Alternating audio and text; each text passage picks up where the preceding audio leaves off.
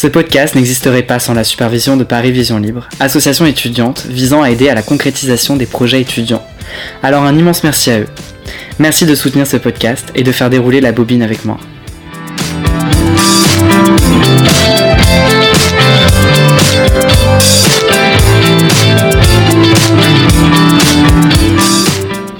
Le cinéma en tant que rêve. Aucun art ne traverse comme le cinéma directement notre conscience diurne pour toucher à nos sentiments, au fond de la chambre crépusculaire de notre âme. Par cette simple phrase, Bergman comprend le cinéma, il le transcende.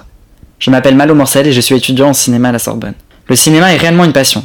Vous savez, le genre de passion qui n'est pas juste passagère mais bien ancrée en soi. Le cinéma, c'est un peu l'occasion de s'évader, d'échapper à la grisaille, aux violences qui jonchent la société et notre quotidien. J'ai grandi avec cet art. J'ai fait mes premiers pas sur cet art, j'ai versé mes premières larmes sur cet art, j'ai connu mes premiers émois face à cet art. Enfin bref, je vis constamment avec cet art. Selon moi, le cinéma se définit comme l'art avec un grand A.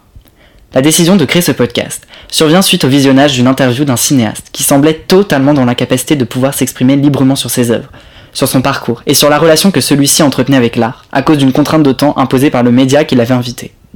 Autant en emporte la bobine est l'occasion de laisser libre la parole aux réalisateurs et acteurs pour qu'ils puissent parler de leur parcours, de leur métier, de leur passion du cinéma, de leur rapport à l'art. Ce podcast leur laissera le temps qu'il faudra, 30 minutes, une heure, deux heures, pour échanger, apprendre à les connaître, apprendre également à les apprécier comme moi je les apprécie.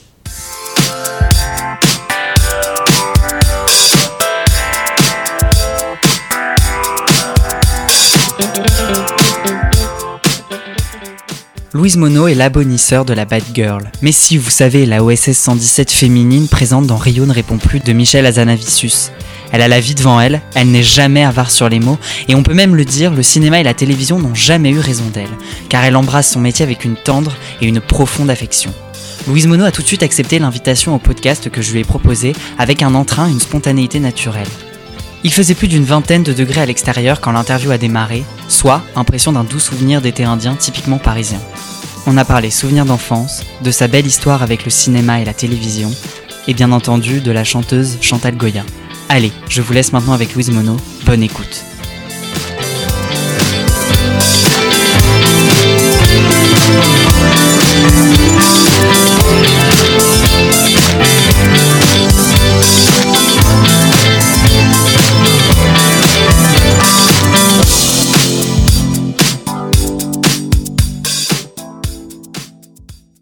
Bonjour Louise Monod, merci d'avoir accepté cette invitation.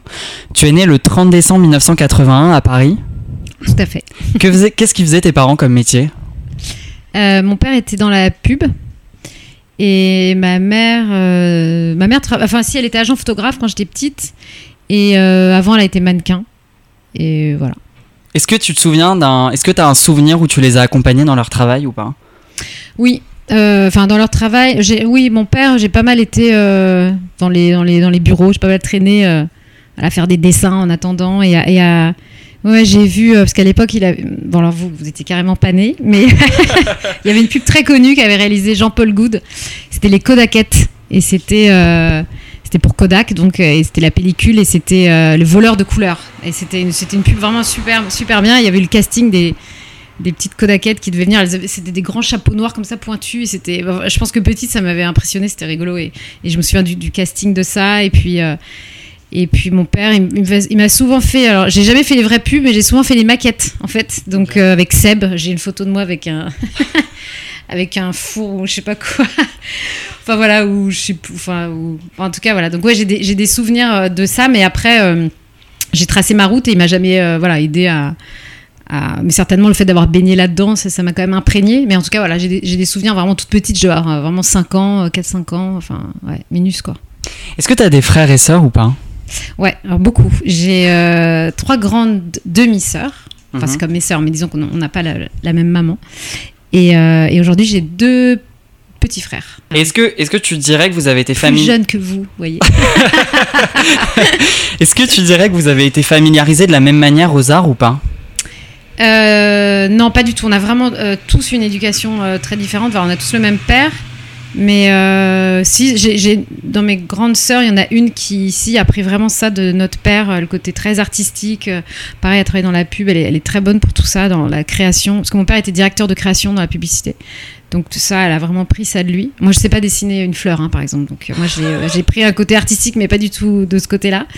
Et puis et puis mes deux petits frères, bah, difficile de dire encore, mais euh, si, il y en a un, il est passionné par la mode, euh, le design, tout ça, donc... Euh, ouais. Mais on a, c'est vrai qu'on a tous une éducation différente. Déjà, c'était pas la même génération. Mes sœurs, elles ont 10 ans de plus que moi.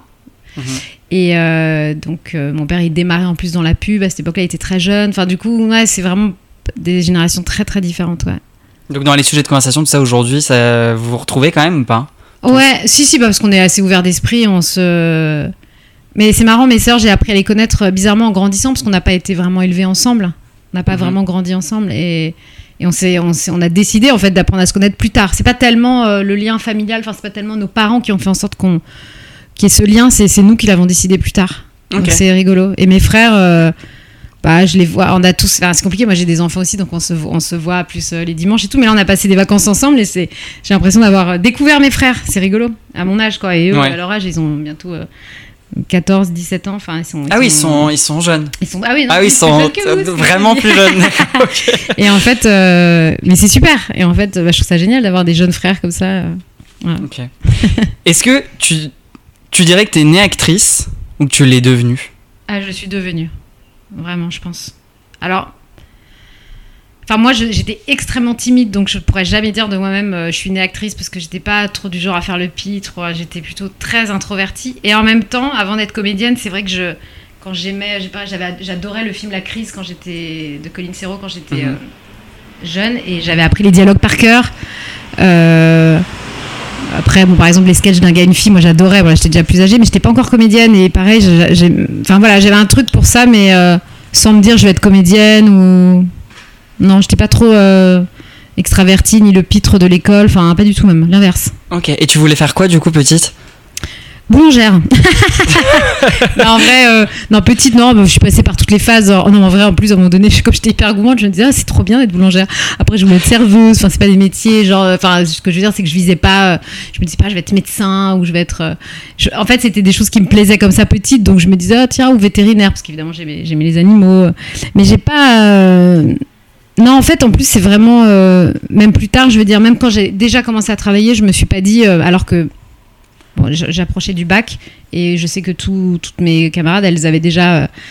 Euh, elles savaient déjà ce qu'ils voulaient faire, ils savaient déjà quelles études et tout. Et moi, j'avais un peu tourné et je me disais déjà pas, je vais être comédienne. Donc, plus jeune, je me le disais encore moins. Enfin, j'avais pas une vocation. Je savais pas en fait. Du ok. Parce qu'à 15 ans, tu as remporté un concours de mannequin. Ouais. Est-ce que tu te souviens comment tu as découvert ce concours-là ou pas?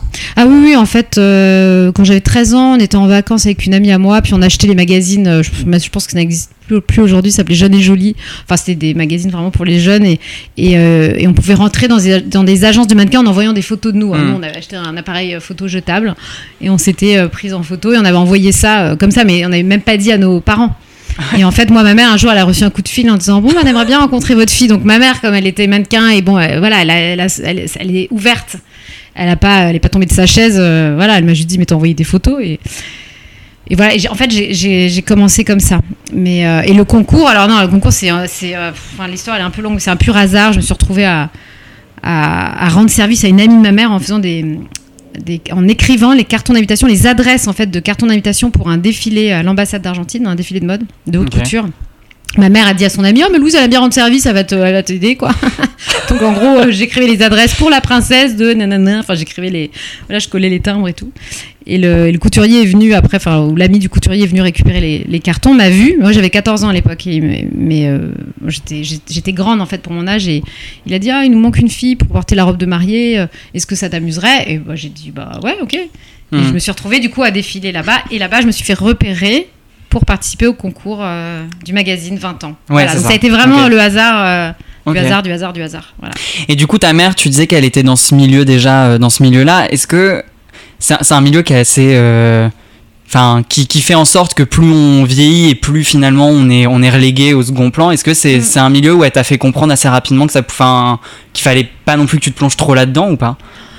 Alors non, pas du tout. Ma mère, elle est pas comme ça, mais euh, et puis comme moi, je c'est pas quelque chose que je visais petite en, en mode vocation Hmm. et je disais je veux absolument faire ça. Enfin là, là vous parlez de quoi, de comédienne, Non, de, euh, de mannequin. Enfin, de. Ouais. de mannequin, ouais. Ouais. Euh, non, pas du tout. C'est plutôt mon père, euh, mais plus par protection quand quand justement j'ai fait des photos bah, avec David Hamilton qui a quand même sa réputation, qui avait Mhm. sa réputation, qui faisait, qui avait fait les photos du magazine 20 ans et que je suis partie euh, avec deux autres filles euh, à Nice, seule avec quelqu'un du magazine et le photographe. Là, c'est plutôt mon père qui a, mais, mais, mais pas sur le fait de devenir mannequin ou quoi, parce que bon, à 15 ans, enfin voilà, c'est Mhm. juste un concours, mais euh, c'était plus de, de faire attention à moi en tant que femme, voilà, de me protéger. C'était c'était plus comme ça. Et effectivement, mon, mon père connaissant, euh, puis c'est un papa avec sa fille, quoi, connaissant Mhm. en plus euh, tous les aspects euh, difficiles de métier, mais pas forcément par, par rapport à ce que tu viens de dire.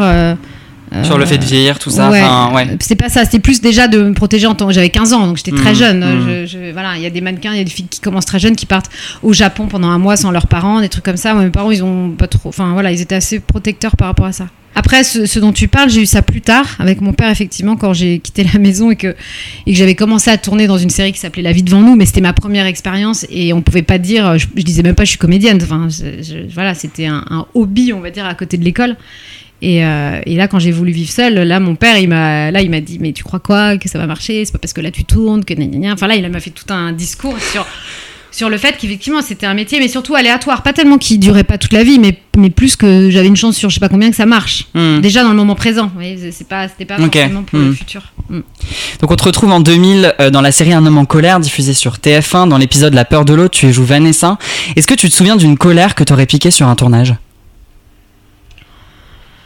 Euh, pff, non, je suis pas, je suis pas trop comme ça. J'ai jamais été, euh, non, d'une colère. Enfin quoi, dans le jeu, non, dans la vie? Ou bah sur un tournage, est-ce qu'il y a un moment donné où tu t'es tu, tu, tu énervé euh, pour une Ah, raison si, je- si jamais je m'étais énervée, ce serait contre moi de pas arriver à faire quelque chose, mais jamais. euh, Non, jamais sur quelqu'un ou. Enfin, j'ai pas ce souvenir, franchement. euh. Oui, je pouvais être euh, en colère si j'arrivais pas à retenir un texte ou si j'arrivais pas à trouver une émotion, ça pouvait me mettre en colère. Si, ça m'est déjà arrivé de dire une fois, ça me revient parce que c'était pas malin, j'avais dit ça devant le, le producteur et qui avait écrit en plus la série, j'avais dit Ah, mais aussi j'arrive pas avec ce texte de merde. J'avais dit Ouais. un truc comme ça. Et il avait fait Ouais, bah écoute, enfin bon, je sais pas, il m'avait évidemment tout de suite euh, reprise, recadré quoi. Et bon, j'ai parce que en fait j'étais énervée moi de pas, de pas réussir à retenir le truc ou voilà. Mais non, non, j'ai pas fait en tout cas ni de. C'est pas des caprices ou des colères euh, genre Mm. injustifiées. Non, j'ai pas fait ça. Et t'es exigeante avec toi-même ou pas sur Oui, le oui. jeu? Vraiment beaucoup? Ouais. En 2000, on te, on te retrouve aussi dans le clip d'Omar Shakil, L'amour a Ah eu oui. raison de moi. Dieu. Vraiment 2000, hein, parce que je l'ai visionné. On a 20, 20 combien d'années à faire là, mon Dieu? Ouais. Est-ce que... euh, T'as visionné quoi le, le clip? Le clip, ouais. Ah putain, Ah bah ouais. le cinéma ou la télévision ont-ils déjà eu raison de toi à un moment T? Alors, euh, non. Après, j'ai eu plusieurs phases, c'est-à-dire que j'ai eu euh, un moment où je faisais beaucoup de télé et, euh, et je sentais, je me voyais partir en tout cas sur quelque chose. Enfin, enfin, enfin, c'est bizarre parce que moi, quand j'ai commencé, c'était très séparé la télé et le cinéma. Aujourd'hui, plus du tout. C'est-à-dire Mm. qu'aujourd'hui, c'est super de faire de la télé. Même aujourd'hui, les gens du cinéma vont à la Oui, télé ça. Ouais. beaucoup avec les plateformes et tout. Mais euh, comme moi j'ai démarré, si vous faisiez trop de télé, après tu pouvais vite à t'enfermer et tu tu faisais plus de cinéma. C'était Mm. pas bien vu quoi. Et à un moment donné, c'était plus ce choix-là. À un moment donné, je sais que je me suis dit bon là. Et d'ailleurs c'était, euh, j'avais fait cette série qui s'appelait La prophétie d'Avignon. Et, après ça, je me suis dit, bon, je vais me calmer un peu sur la télé, mais c'était vraiment mon choix. Je me souviens que c'était même pas mon agent qui m'avait dit ça, c'était purement instinctif. Et je me suis dit, bon, je vais essayer, de- je sais pas, je vais essayer de me calmer un peu. Et pendant, je crois que c'est, il y a eu un an où j'ai rien fait. Et après, j'ai fait OSS 117. Oui, Donc, de Michel Azavani. voilà. Azavani. Mais, euh, ça voilà. Non, disons que c'est plutôt, il n'y a pas si longtemps que ça, mais entre temps, voilà, je suis devenue maman et tout, il s'est passé plusieurs choses où euh, je me suis dit, est-ce que je me vois comédienne toute ma vie? Est-ce que, parce qu'effectivement, c'est un métier qui donne beaucoup de place aux jeunes, mais en vieillissant, euh, il en reste euh, combien des comédiennes? En tout cas, qui ont fait des carrières depuis très jeunes et qui sont Mhm. encore là. euh, je sais pas, à 60 ans, 70 ans, je, je sais pas si j'en ferai partie, mais je me dis, bon. Après, c'est de se dire, est-ce que j'ai une autre passion? Est-ce que. Et en fait, moi, j'adore tout ce qui est tourné autour de la psychologie. Et, en parallèle, je fais une école de psy. Et je le fais pour mon plaisir parce que j'ai une passion pour ça. Et qu'en plus, je trouve que ça, ça va bien avec notre métier parce que quand tu incarnes un personnage, bah, toute la psychologie, tout ça, c'est, ça, ça va avec. Ça va de pair. Mais. euh, peut-être qu'un jour, bah, je deviendrai psy, j'en sais rien, ou peut-être que c'est juste euh, aujourd'hui comme ça pour mon. C'est c'est c'est peut-être pour, euh, pour moi, enfin c'est peut-être personnel, juste euh, pour approfondir ça, je sais pas. Mais euh, en tout cas, je sais qu'à un moment donné, euh, quand j'ai eu ma première fille, j'ai eu un, un moment où j'ai moins travaillé après, parce que c'est pas, un- c'est pas un métier très rigolo quand on a des enfants. Enfin, autant moi j'ai des copines hein, qui ont d'ailleurs très bien travaillé même enceinte, même après. Moi, c'était pas dans mon karma visiblement.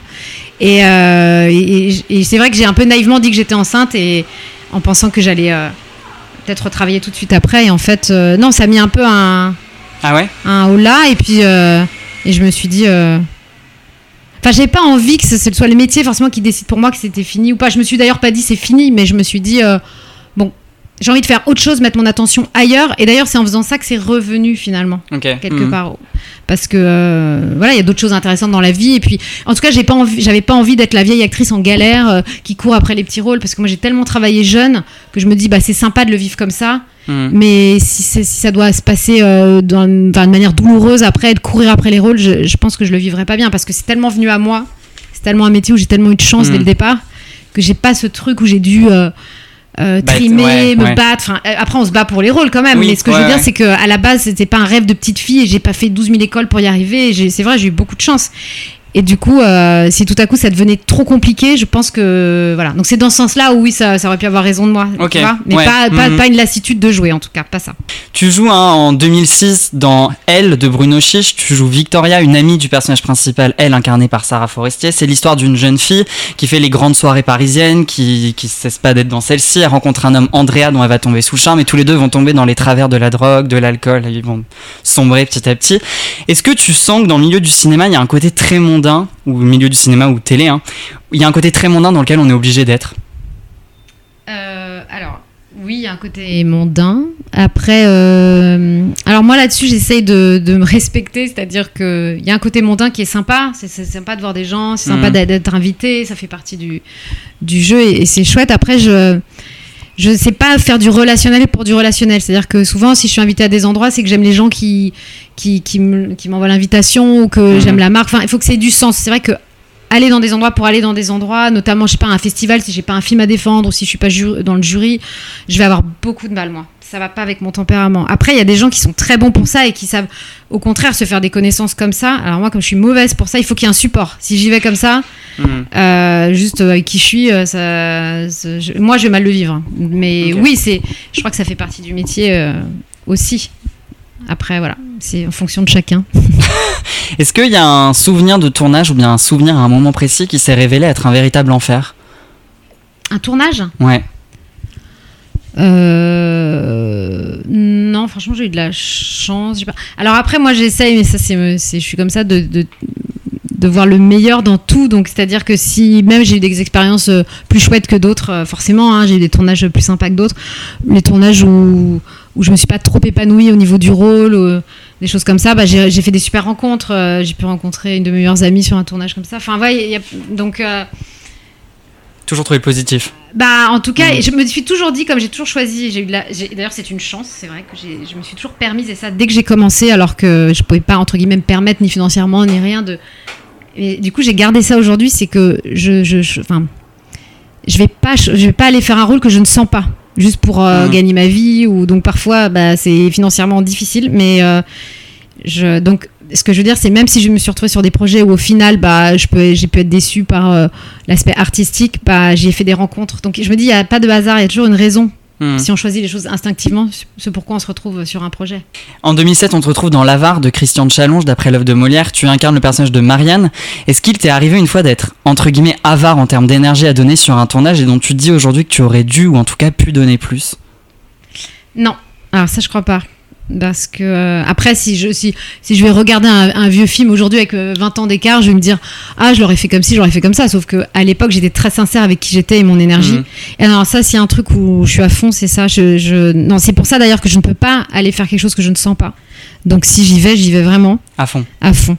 Mais par contre, ça me fait rire, euh, ça c'est une autre anecdote, mais cette histoire d'avare, c'est que moi, quand j'étais toute jeune, j'avais fait du théâtre, mais juste ma mère m'avait inscrite, genre justement parce que j'étais timide, juste pour que ça me fasse du bien en tant qu'enfant euh, de faire du théâtre. J'avais joué euh, l'avare, donc de Molière, mais pas le même rôle. Euh, et euh, franchement, mais Je que mon père était assez moqueur, mais vraiment, je- mais moi je rigole en me disant, euh, on devait me voir sur scène, on devait se dire, mais faites qu'elle devienne jamais actrice, quoi. C'était, je pense que vraiment c'était l'enfer. Et du coup, quand j'ai eu ce casting, alors moi j'avais ma petite fille intérieure qui disait, mais tu ne peux pas être bonne dans, un, dans du classique au théâtre, mais enfin même si Mm. c'était repris à, à la, à la télé, c'était ancré en moi que je serais forcément mauvaise. Donc c'était un challenge personnel quand j'ai fait le casting. Da- Et quand j'ai décroché ça, je me suis dit non mais ils vont se rendre compte que je suis une arnaque, que je suis pas capable de jouer un truc classique, c'est sûr. J'avais cette croyance Ouais. que en tout Mm. cas le théâtre et tout ce qui est classique n'était ouais, pas pour moi. euh, ouais. Voilà, Mm. parce que voilà, petite, euh, j'ai un souvenir où, que mon père s'était gentiment moqué, ou que ou moi-même je m'étais moqué de moi en me voyant avec ma robe euh, fluorescente à jouer l'avare. Enfin, j'étais là, non mais c'est genre c'est pas possible quoi. Avec ma voix de crécelle, enfin c'était atroce. Donc euh, donc voilà, donc ça me fait rire de que tu reparles de, moi c'est ça que ça, me fait penser à ça du coup l'avare. Et en 2009, on te retrouve dans OSS 117, Rio ne répond plus de Michel Hazanavicius. Alors t'es un peu la, entre guillemets, James Bond girl, j'ai envie de dire, hein, de ce volet. Tu succèdes à Bérénice Bejo, t'es aux côtés du personnage Hubert, bonisseur de la batte, interprété par Jean Dujardin, qui est un personnage raciste, misogyne, homophobe. Il doit se rendre à Rio pour récupérer un microfilm sur lequel se trouvent plusieurs noms de collaborateurs euh, qui, qui ont été présents durant la Seconde Guerre mondiale. Quelle est la pire insulte misogyne que t'as entendue dans ce milieu? Oula. En- euh, bah, envers moi, j'imagine. Enfin, ouais. Bah, écoute, euh, alors là, euh, bon, c'est que ça n'a pas dû me marquer si j'en ai reçu une parce que. non, franchement, j'en ai, ai pas reçu. Après, c'est plus dans des attitudes que j'ai pu. euh, sur des tournages où c'était. euh, où c'est plus une atmosphère masculine. Où, où tu peux avoir des blagues comme ça, un peu de mec. c'est à ce niveau-là. Mais, mais ça n'a jamais été. Non, j'ai jamais souffert de ça. Quelle est la plus grande urgence que tu aies dû gérer dans ta carrière? J'ai passé un casting pour une série, c'était pour le pilote d'une série américaine réalisée par euh, Chris Carter, donc celui qui a fait X-Files, et c'était. euh, Oui, parce qu'en fait, j'avais un. Ouais, c'était très bizarre. J'ai eu le casting par mon agent anglais, parce que j'ai eu un agent anglais. Et là-dessus, une manager aux États-Unis a contacté mon agent à Paris. euh, Elle m'a vu dans les petits mouchoirs. Et en fait, elle a dit Ah, Est-ce que cette fille, elle est représentée aux États-Unis? Donc, bref, j'ai fait un Skype avec elle. En même temps, j'ai eu ce casting. Donc, bon, c'était super. Du coup, elle, elle avait les scénarios, elle me les a passés. Donc, c'était cool d'avoir euh, pas juste la scène de casting. Et, euh, et je lui ai dit, ah, bah, c'est marrant parce que si jamais ça marche, ça se tourne à Los Angeles, donc on se rencontrerait. Bon, j'avais une chance sur un milliard hein, quand même que ça marche. Et, euh, et en fait, bah voilà, j'ai passé le premier tour. Après, ils m'envoyaient les textes la nuit.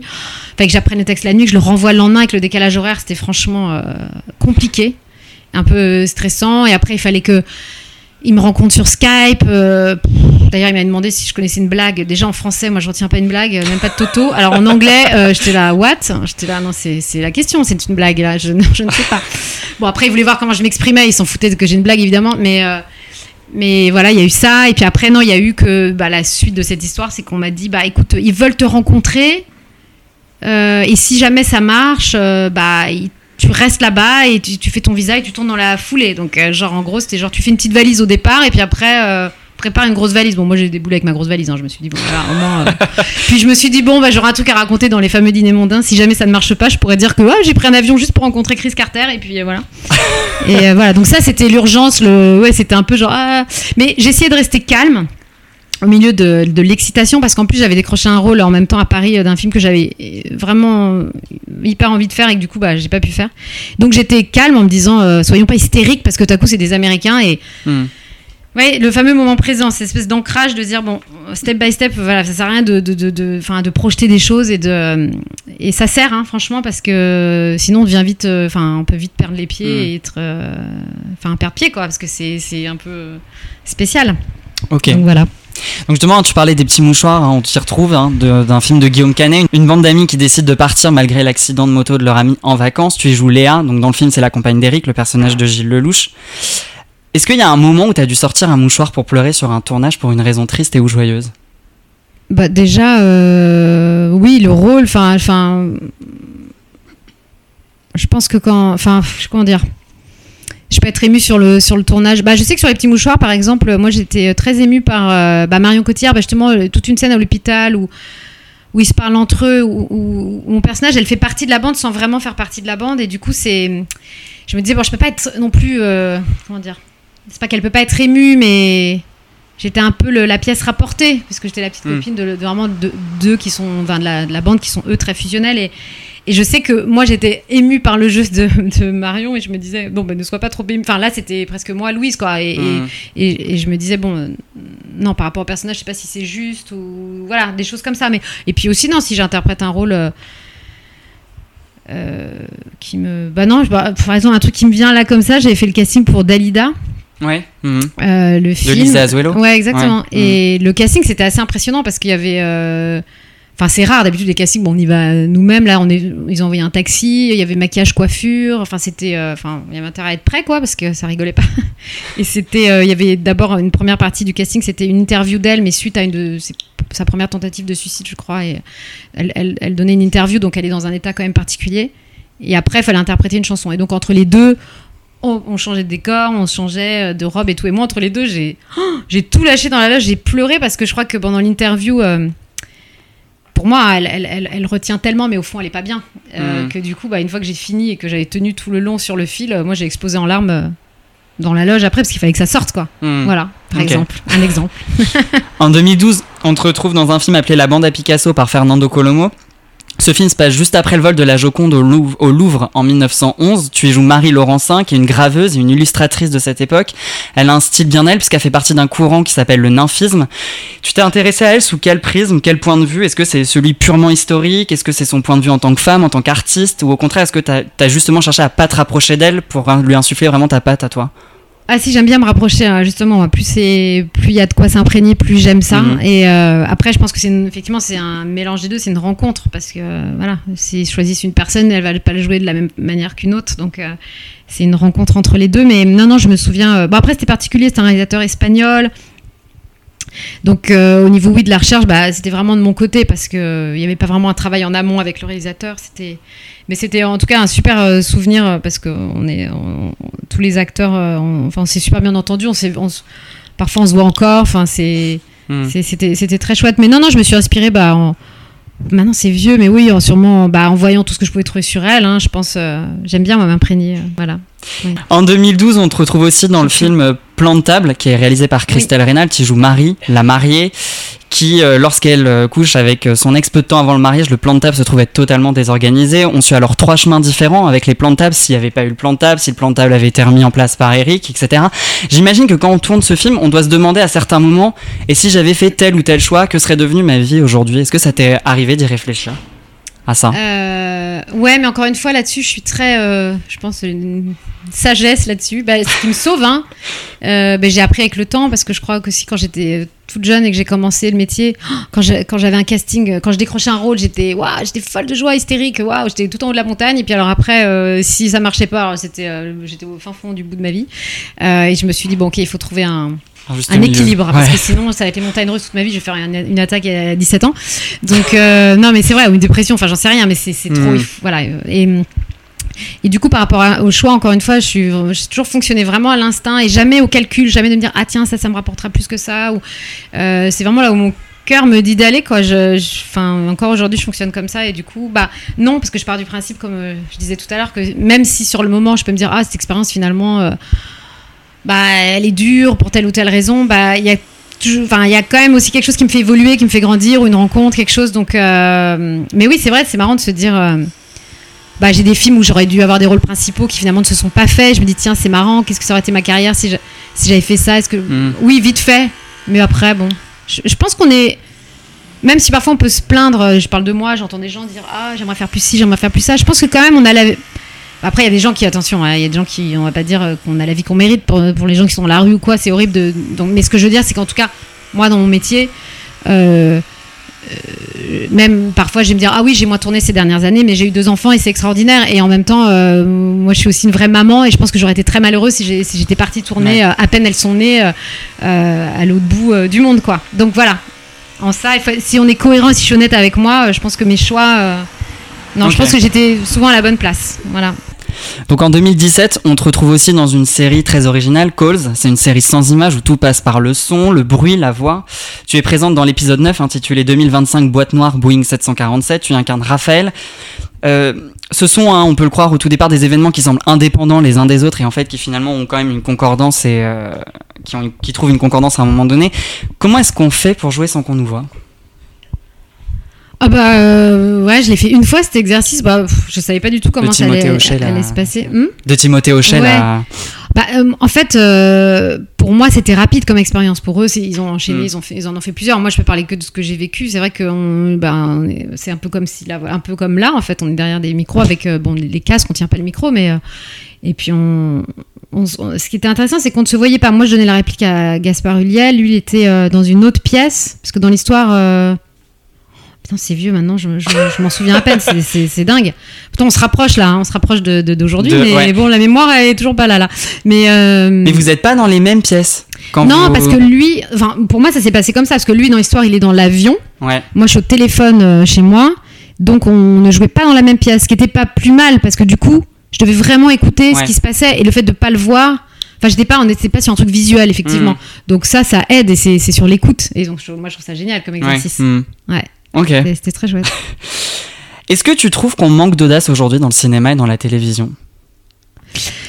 Euh, par- oui, parfois, je trouve, mais, pas forcément aujourd'hui. Depuis longtemps, il y a parfois un certain conformisme. Je pense qu'on a parfois cer- certaines chaînes, mais bon, je comprends aussi. On, euh, peur de, de, de- de sortir du cadre. De... C'est comme si on. Moi, j'ai toujours entendu, oui, mais. euh, euh, les spectateurs ils attendent ça, ils veulent ça, ou, ou parfois je trouve que parfois dans les séries ou les, télé, les, les téléfilms, je trouve que parfois ça va être trop explicatif, comme si on prenait les, té- les téléspectateurs pour des débiles, parce que le principe de la télé c'est de pouvoir suivre, même si on part à la cuisine, se chercher son truc, on n'est pas au, Mhm. cinéma, au cinéma, on n'est pas focus. Donc l'idée c'est euh, c'est de, de, de, de bien alors de bien répéter, redire ce qui est bah, c'est l'enfer en tant que comédien, je trouve d'aller dire ce qu'on vient juste de jouer quoi. C'est Ouais. très explicatif, c'est c'est super chiant.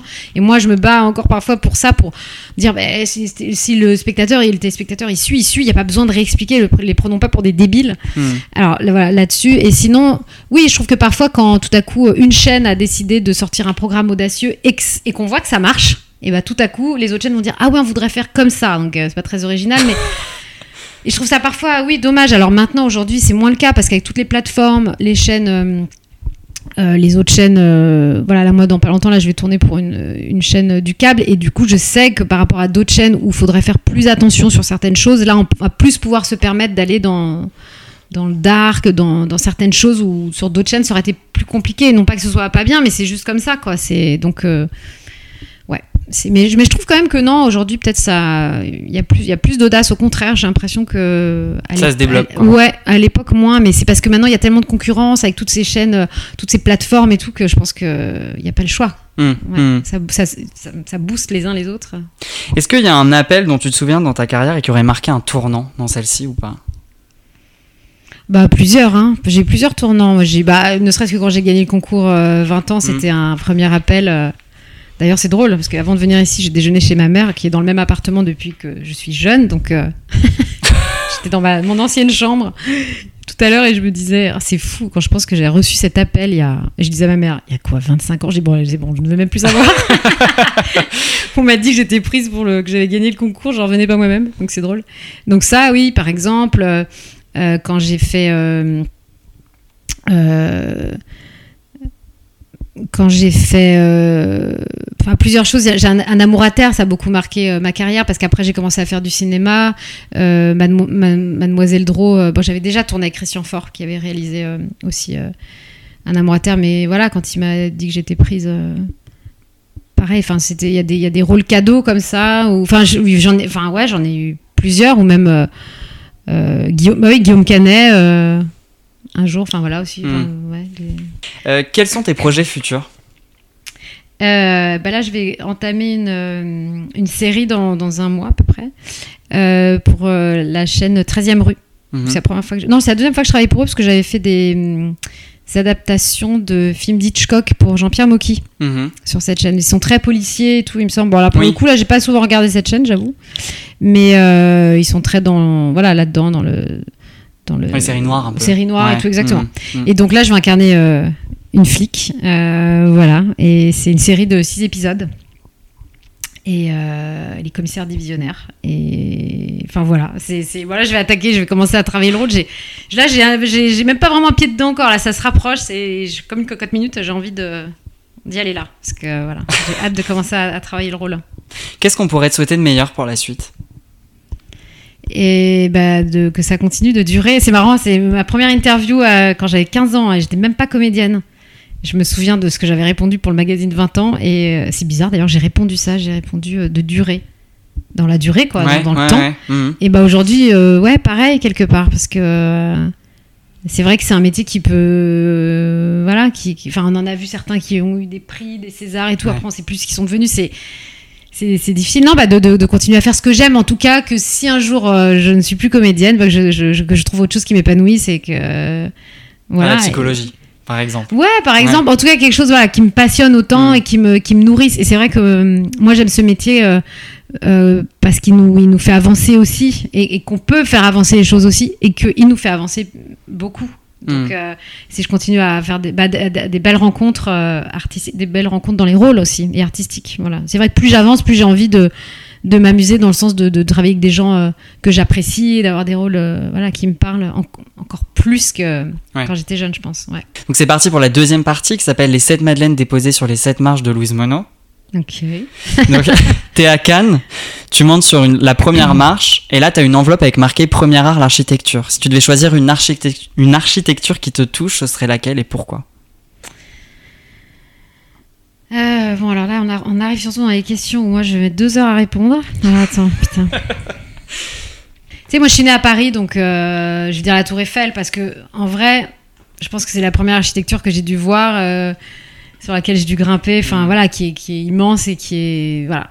C'est- banal un peu de répondre ça, mais en vrai, ouais, je dirais ça. Donc tu montes sur la deuxième marche et c'est la sculpture. Une sculpture qui te touche. Et pourquoi? J'ai pas assez, c'est mon côté non artistique ça. J'ai pas assez traîné. euh, ouais. J'ai mon père qui a fait les beaux arts, mais moi, ouais, je sais pas, j'ai pas pris cette fibre là, donc j'ai pas. Non, après, je peux être dans des musées voir des sculptures et, et être touchée. Franchement, mais ouais, je dirais les sculptures dans les ouais italiennes et tout, mais enfin, Ah, j'en ai pas une comme ça qui me vient, qui me vienne. Ouais. Ok. Mm. Donc là tu montes sur la troisième marche. Oh là là, qu'est-ce qu'est-ce qui va m'attendre ouais. C'est les arts visuels qui regroupent la peinture et le dessin. Oh là là, mais je vais plus ouvrir les enveloppes là. Qu'est-ce que c'est que toutes ces questions Euh, Une peinture ou un dessin. euh. Oh là là.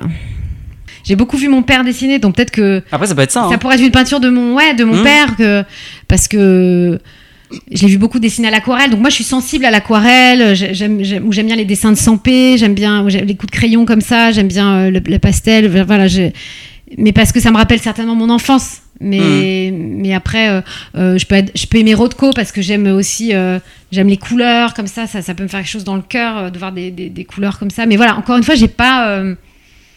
j'ai pas un quelqu'un en particulier qui va me, me toucher. Je suis pas. Et puis je vais pas assez au musée en vrai. Je vais pas assez voir les expositions. Ça c'est quelque chose qui me manque aujourd'hui. Donc en plus je suis mauvaise en référence pour ça. Tu montes sur la quatrième marche, c'est les- c'est le quatrième art, c'est la musique. Ouais. Si S'il y avait une musique, ou en tout cas une musique qui est à l'instant T maintenant là, Alors je dis tout de suite parce que là, en tout cas quand j'étais jeune, la révélation c'était Freddie Mercury. Quand j'ai vu euh, le groupe Queen, ça m'a ça m'a fait Mhm. un truc. euh, mais j'étais hyper jeune. Je je sais pas, mais j'ai trouvé ça magnifique quoi. Et d'ailleurs j'ai adoré le film et je trouve. euh, que musique, Bohemian Rhapsody. truc, euh, Ouais. Enfin je, enfin, je trouvais l'acteur. Alors peut-être d'ailleurs. pas si proche dans l'énergie de, de lui, mais j'ai trouvé son interprétation géniale. Enfin, j'ai aimé ce qu'il en a fait, quoi. mhm. Et, et je trouve ses musiques, euh, enfin, à la fois gaies, elles touchent dans le cœur, enfin, je sais pas tout. Mais par exemple, il y a pas longtemps, j'ai entendu la chanson de Grand Corps Malade. euh, Je sais que ses textes sont très beaux, mais j'ai jamais euh, vraiment, je connais pas vraiment bien ses chansons. Et il a fait un hommage aux femmes. euh, alors je sais plus le titre. Mesdames, voilà. Et moi, elle m'a fait pleurer cette chanson. Mais parce que je sais pas, je venais d'accoucher de ma deuxième fille, certainement. Voilà, je me sentais très euh, femme, très maman. Alors, ça, pour moi, c'était un hommage. Enfin, moi, ça m'a touché dans le cœur. Je- Et, et pendant longtemps, je, je pouvais pleurer dès que je l'écoutais. Mhm. Mais voilà, mais c'est. Quand j'étais plus jeune, j'adorais France Gall. Je sais pas, j'ai eu des périodes. Non, mais Ouais, c'est vrai, c'est. mhm. c'est mais par contre, voilà, j'adore la musique et même euh, pour les. Je sais qu'à un moment donné, je pouvais me faire des playlists pour des rôles, pour des films euh, de musique qui me font penser euh, Au personnage, personnage ouais. ou au film. Ou je, moi, je marche assez à la musique, j'aime bien. Après, je me bats genre dans ma musique avant de jouer. Hein, j'ai pas ça, mais mais ça, mais ça, mais voilà, je peux être inspirée. euh, ouais. Non, j'ai mieux répondu à la question de la musique. Et du coup, si, non mais si- s'il y avait une musique à choisir de, Ah. du groupe, euh, Ah, en plus, putain. ouais, ouais. Pas me lâcher Queen, avec ça. euh, bah alors moi, les titres, finaise. Euh, faut savoir que dans- on est dans une salle où il fait très chaud, et donc là, avec ces questions, j'ai encore plus chaud. Fait 70 degrés dans mon corps. Euh, non, euh, bah, Mama, par exemple, je la trouve très belle, ou. euh, je vais pas chanter, hein. Donc si vous Non. voyez pas ce que c'est Mama, euh, c'est votre problème. non, celle qu'il a écrite pour sa. Bah, c'était sa meilleure amie, celle qu'il a. Est-ce qu'on regarde sur internet ou quoi? Ouais, allez. Euh, Et là, j'allume mon.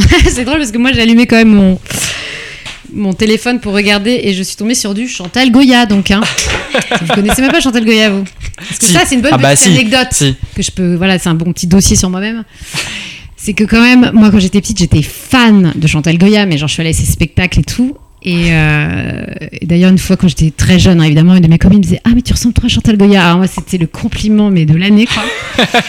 Et donc quand j'ai vu je sais plus il y a deux ans qu'elle avait fait son spectacle je crois que j'ai vu sur l'Instagram de Nathalie Péchala ou je sais plus j'ai vu sur deux trois personnalités euh, qu'ils étaient allés au concert de Chantal Goya, mais j'étais comme une hystéro. Enfin, je me suis dit, mais je veux trop emmener ma fille.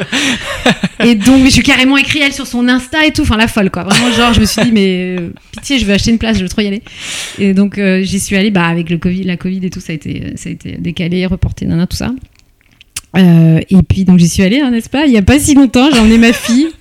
Et ce qui était drôle, c'est que j'étais avec, on était aussi, il y a mon chéri qui était là. Et qui lui n'a pas du tout baigné dans Chantal Goya et tout. Puis moi j'avais honte parce que moi j'ai commencé à pleurer quand même. Parce que moi ça m'a rappelé, mon- bah moi ça m'a rappelé en fait. Ouais. c'est tout à coup je me suis revue petite fille allant au spectacle et, et j'ai c'est bon j'avais mon masque. J'étais là mon Dieu je suis en train de pleurer au spectacle de Chantal Goya. Je n'osais plus regarder ni à droite ni à gauche et puis je me tourne et mon mec il me dit je suis hyper émue. Et je fais ah ouais c'est vrai?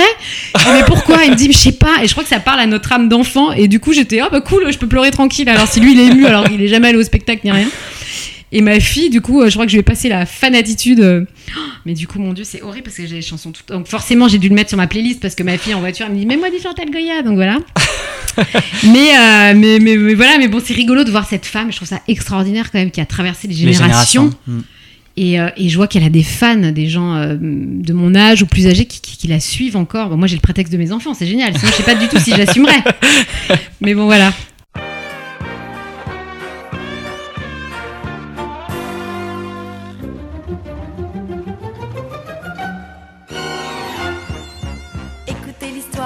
Difficile à croire de cet homme qui n'avait rien qu'un chat de misère qui a su y faire pour lui changer son destin.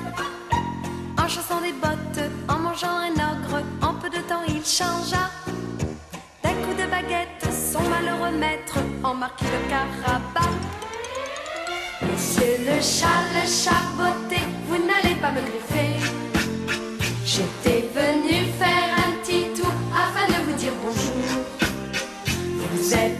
chat le plus beau de cet étrange château. Avec vos bottes, votre chapeau, votre épée et votre beau manteau. Je suis le chat, le chat botté, je ne veux pas vous griffer. Si vous défendez les enfants, Les pauvres des braves gens,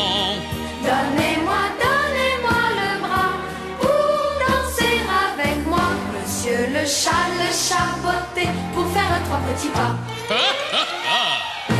À quelle rencontre C'est un chat qui compte, qui miaule et qui fait ronron.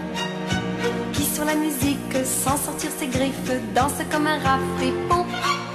prenez donc ma chère, ma patte légère. Et bien bougre d'animal. Entrons dans la danse, la fête commence. Nous allons ouvrir le bal. Monsieur le chat, le chat botté, vous n'allez pas me griffer.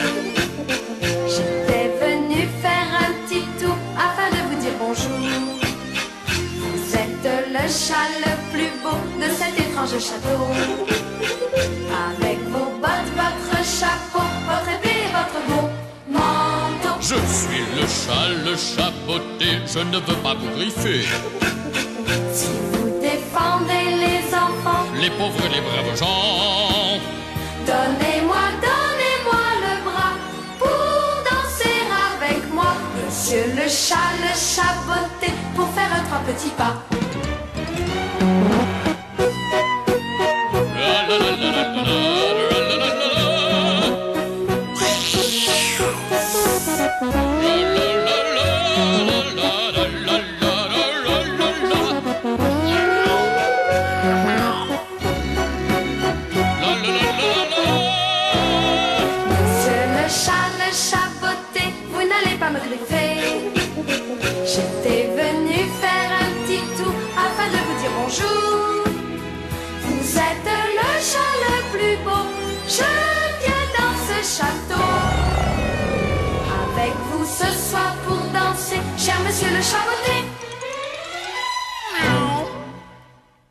Et en tout cas, du coup, la chanson de Queen, c'est euh, Love of My Mais Life. ça reste quand même Queen, hein. D'accord. Voilà. Donc, euh, ensuite, tu montes sur la cinquième marche. C'est cinquième marche, la littérature qui regroupe la poésie, les romans et tout ce qui se rattache à l'écriture. S'il y avait un texte à choisir, que ce soit un poème ou bien un livre. Euh, là, il n'y a pas un texte comme ça qui me vienne. Ou, En plus, moi, j'ai pas fait vraiment de théâtre. Je viens pas de. Comment J'ai pas été imprégnée par ça. Hmm.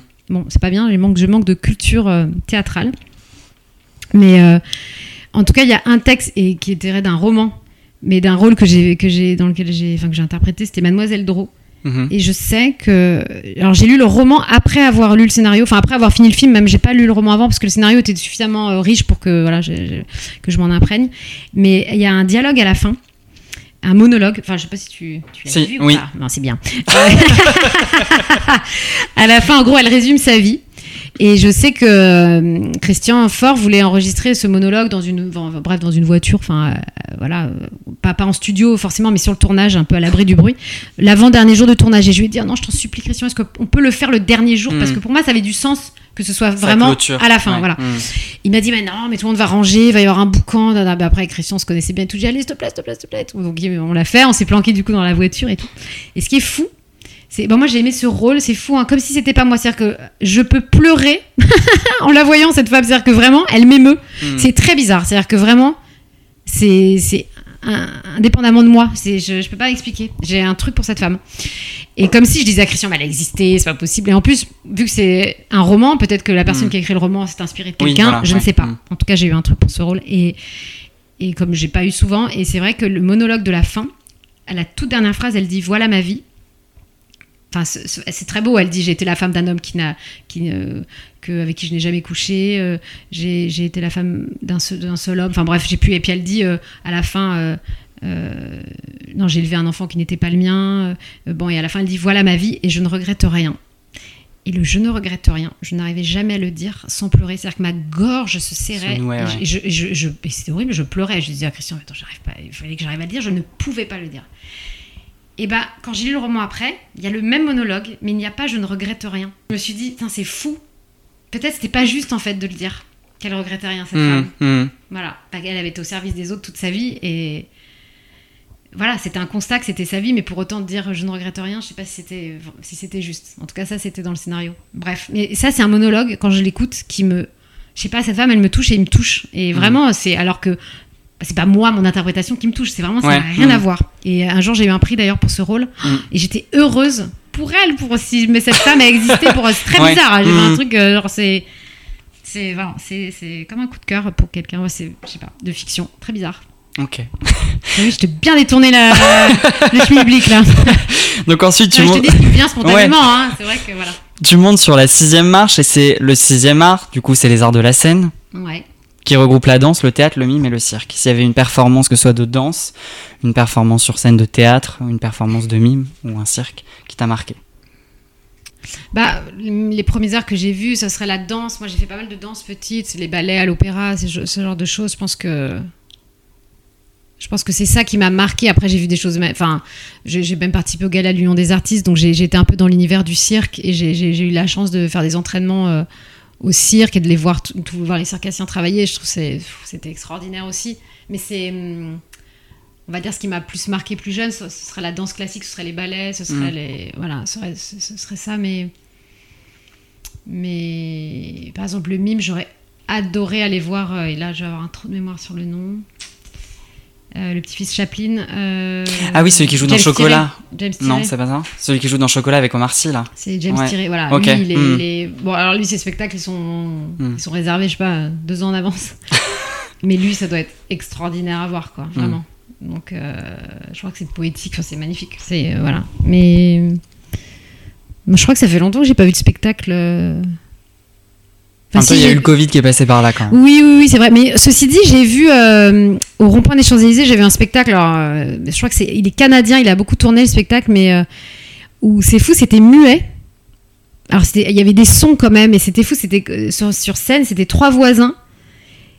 Et tout le spectacle, c'était que ça, et on les voyait vivre avec des sons, euh, des, enfin, c'était tout mimé, tout, enfin, c'était incroyable, et c'était Mm. drôle, c'était, bon, évidemment, je me souviens plus du nom, donc c'est euh, la référence, elle est pas très intéressante, mais il faudrait que je retrouve, mais c'était, c'était, hum, on pourrait retrouver d'ailleurs, mais c'était, un super spectacle, et voilà, et c'était, et je me suis dit, ah, ça doit être génial de faire ça, parce que tout passe alors qu'il n'y a pas de dialogue, il n'y a pas de Mm. texte, et c'est, c'est vraiment du, voilà, de l'art. euh, vivant euh, enfin voilà il y avait il y avait de la- il y avait du, du mime euh, enfin il y avait du coup ça, ça rassemblait plein de choses voilà. Mais à la base je dirais voilà le ballet euh, classique.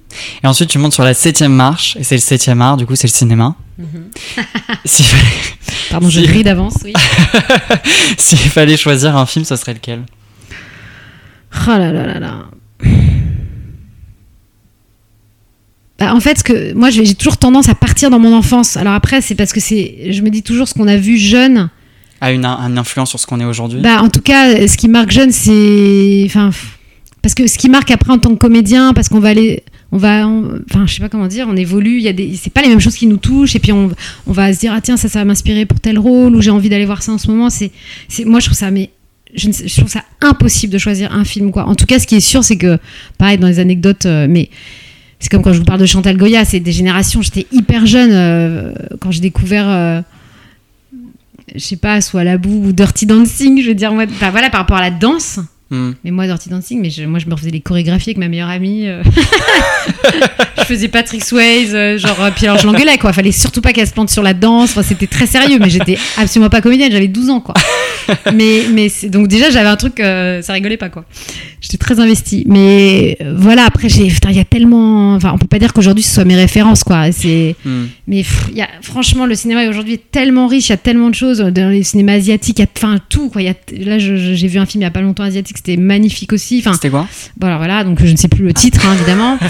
Euh, bon, je, je sais pas, on fait une pause, je, je vous Oui, dis euh, ouais. ce que c'est. Voilà, True Mothers, nous avons retrouvé le nom. Euh, Non, puis après, c'est pour moi, ça c'est comme la musique, ça dépend des moments. Il y a des moments où j'avais envie d'écouter des musiques tristes pour chialer un bon coup. Je vais avoir envie de, Mhm. de- de me rebooster, écouter un truc. Voilà, et le cinéma, c'est pareil. Par moments, je, je suis là, j'ai envie de regarder une comédie. euh, euh, par moments, j'ai envie de regarder d'aller. Enfin, ouais, ça- je- donc je suis incapable. J'ai adoré tous les films d'Audrey Byrne, j'adore euh, Gina Roland, évidemment, tous les films de Cassavetes, mais.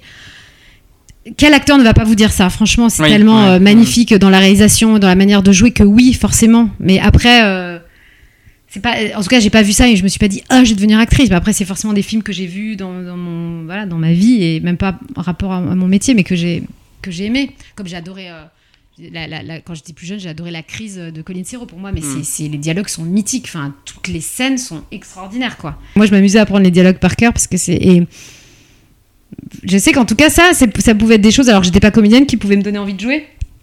Enfin, que ça m'amusait de le répéter, de le faire devant ma famille. euh, euh, voilà, mais bon, comme les visiteurs aussi à l'époque, ou, des, c'est des- c'est des- ou les bronzés, enfin voilà, c'est nos films un peu cultes. euh, Voilà, mais après, voilà, il y a tellement de films américains, tout. Enfin bon, c'est. c'est- D'accord.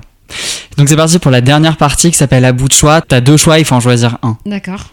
Louise ou Mono Louise, Euh, Nescafé ou Bourgeois bourgeois, Blanche-Neige ou les Sept Nains Blanche-Neige, Amour ou amitié amitié. Son ou image Ah, ça va ensemble pour moi. Ouais. Son ou image Ouais. Euh,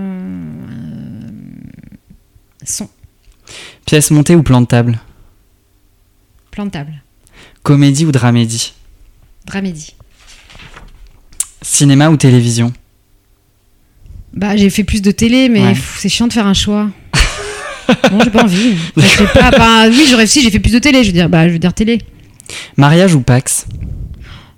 Franchement, je suis pas axée, mais je, je préfère être mariée. Hasard ou coïncidence Euh...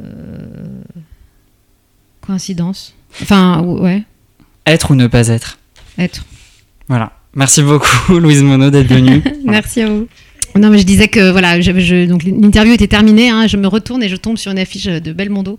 Et je dis, mais voilà, par exemple, un de mes films préférés. Donc voilà, c'est ce que je disais tout à l'heure. La réponse me vient toujours après. C'est Un homme qui me plaît. Et la musique. Non, déjà, j'ai trouvé extraordinaire les deux. Mais vraiment, ce film, je l'adore. Et c'est un de mes films préférés. Et euh, quand elle l'attend à la sortie de l'avion, la musique, euh, elle, elle me tue cette musique. Je la trouve sublime. hein. Voilà, typiquement. Par exemple. Mais voilà, là je vois euh, Divine, c'était extraordinaire ce film. Enfin, c'est les générations de Juno, j'avais adoré. Chanson d'amour. Enfin, je suis dans une pièce en fait où il n'y a que des affiches de cinéma, donc euh, c'est très. J'aurais dû, en fait, j'aurais dû regarder autour de moi pour euh, pour faire mes réponses tout à l'heure. Mais euh, voilà. Et il y a Audrey Byrne et je disais euh, aussi que j'avais euh, dans mon premier studio euh, une énorme affiche euh, d'Audrey Byrne, bah, une de celle-là d'ailleurs, je crois, bah, celle du milieu là. Dans Breakfast at Tiffany's. Exactement. Et, euh, et que voilà, elle est très inspirante. euh, Et, euh, et voilà. Il y aurait encore tellement de choses à dire. Bon. à bientôt.